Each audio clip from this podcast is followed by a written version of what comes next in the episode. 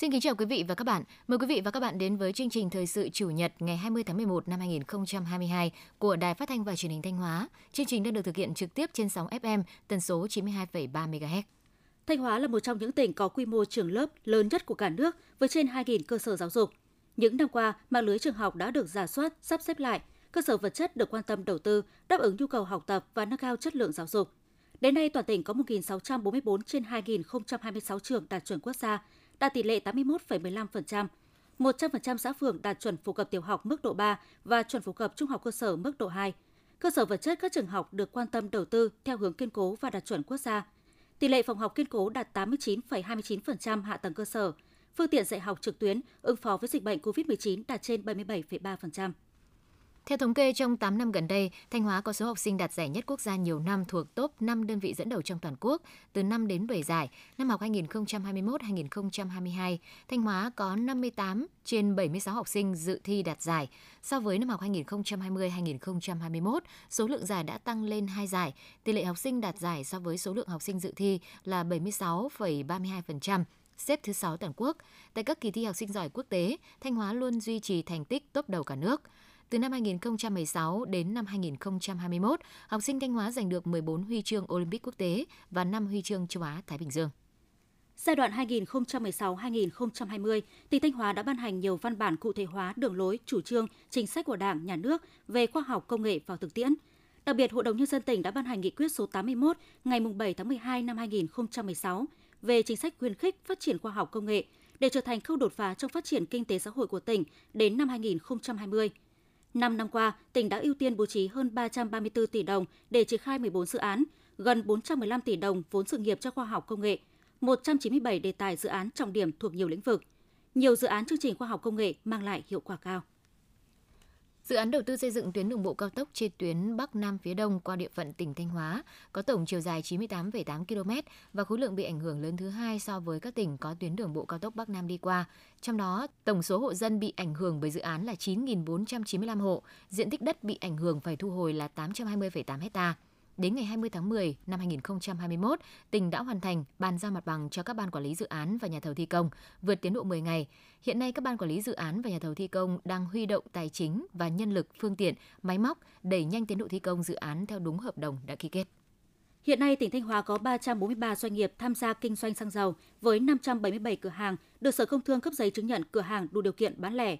Cục Quản lý Thị trường tỉnh đã phối hợp chặt chẽ với Sở Công Thương và lực lượng chức năng tăng cường kiểm tra, giám sát toàn bộ hệ thống thương nhân kinh doanh xăng dầu ở tất cả các loại hình, đồng thời theo dõi chặt chẽ tình hình thị trường, tiếp nhận thông tin phản ánh từ người dân để kịp thời phát hiện, ngăn chặn, xử lý nghiêm các hành vi vi phạm quy định của pháp luật đối với hoạt động kinh doanh xăng dầu.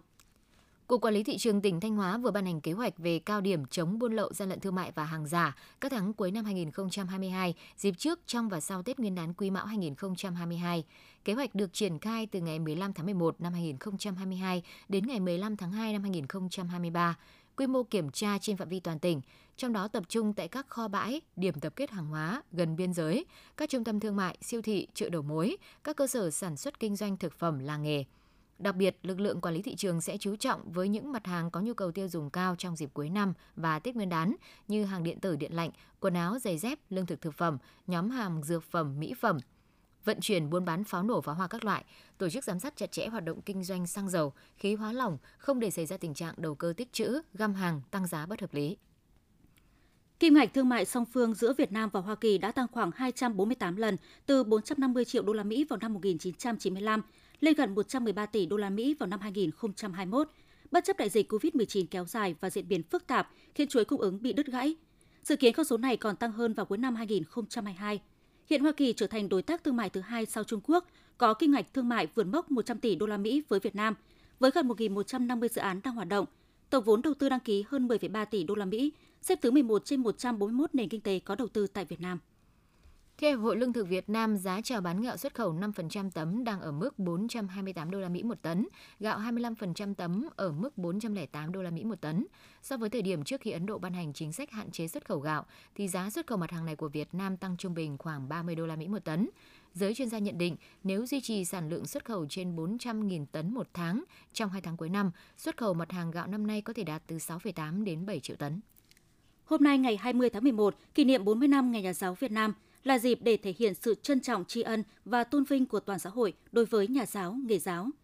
Cả nước hiện có gần một phẩy sáu triệu nhà giáo, cán bộ quản lý giáo dục, trong đó có trên bốn trăm năm mươi sáu nghìn một trăm giáo viên mầm non, chín trăm năm mươi bảy nghìn ba trăm giáo viên phổ thông và gần bảy mươi sáu nghìn sáu trăm giảng viên đại học, tám mươi tư nghìn giáo viên thuộc khối giáo dục nghề nghiệp. Hầu hết cán bộ quản lý, giáo viên, nhân viên, người lao động trong các cơ sở giáo dục và đào tạo có bản lĩnh chính trị vững vàng, tinh thần trách nhiệm, tâm huyết, tận tụy với nghề, luôn giữ vững đạo đức, tác phong nhà giáo. Các thầy cô với tinh thần trách nhiệm, tâm huyết đã tích cực chủ động, tự học, tự bồi dưỡng để nâng cao trình độ chuyên môn nghiệp vụ, không ngừng đổi mới, sáng tạo trong dạy học, góp phần quan trọng vào đào tạo nguồn nhân lực, bồi dưỡng nhân tài, truyền cảm hứng cho thế hệ trẻ, chủ nhân tương lai của đất nước.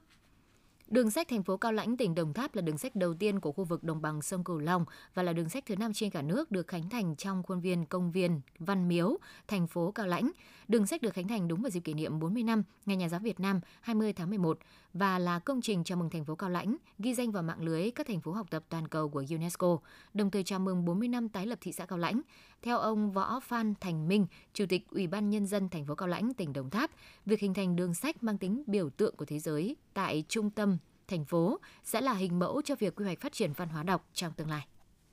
Sau hai mươi lăm năm kể từ khi hòa vào mạng Internet toàn cầu, Internet Việt Nam đã phát triển mạnh mẽ. Lượng người dùng Internet ở Việt Nam đến nay nằm trong top tăng nhanh nhất thế giới. Việt Nam cũng đứng thứ ba khu vực về hạ tầng Internet, trong đó tám mươi phần trăm người dùng thông qua mạng ba G, bốn G. Thống kê của Statista cho thấy Việt Nam hiện đứng thứ mười ba trên thế giới về số người dùng Internet. Bảo hiểm xã hội Việt Nam vừa yêu cầu Bảo hiểm xã hội các địa phương tăng cường các giải pháp đôn đốc, giảm số tiền chậm đóng bảo hiểm xã hội, bảo hiểm y tế, bảo hiểm thất nghiệp trong bối cảnh số tiền chậm đóng bảo hiểm xã hội, bảo hiểm y tế ở một số địa phương chưa giảm sâu. Theo đó, Bảo hiểm xã hội Việt Nam yêu cầu Bảo hiểm xã hội các địa phương đẩy mạnh hoạt động của tổ thu nợ liên ngành cấp tỉnh, cấp huyện, tổ chức các buổi làm việc với doanh nghiệp chậm đóng, phân công cán bộ bám sát tình hình hoạt động của doanh nghiệp để đôn đốc đóng đủ, không để phát sinh số tiền chậm đóng mới, đồng thời tăng cường thanh tra chuyên ngành đối với doanh nghiệp chậm đóng bảo hiểm xã hội, bảo hiểm y tế, bảo hiểm thất nghiệp từ ba tháng trở lên, kiên quyết xử phạt vi phạm hành chính theo quy định.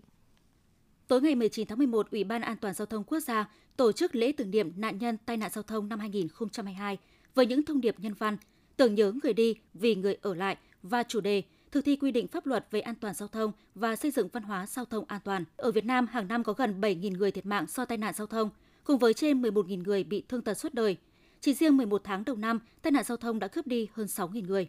Tại buổi lễ, Bộ trưởng Bộ Giao thông Vận tải Nguyễn Văn Thắng kêu gọi các tổ chức, đoàn thể và mọi người dân hãy nghiêm chỉnh chấp hành quy định pháp luật về an toàn giao thông, xây dựng văn hóa giao thông an toàn, đồng lòng thực hiện, đã uống rượu bia không lái xe, không phóng nhanh, vượt ẩu khi lái xe, cùng nhau tạo lập một môi trường giao thông thực sự an toàn, văn minh, thân thiện.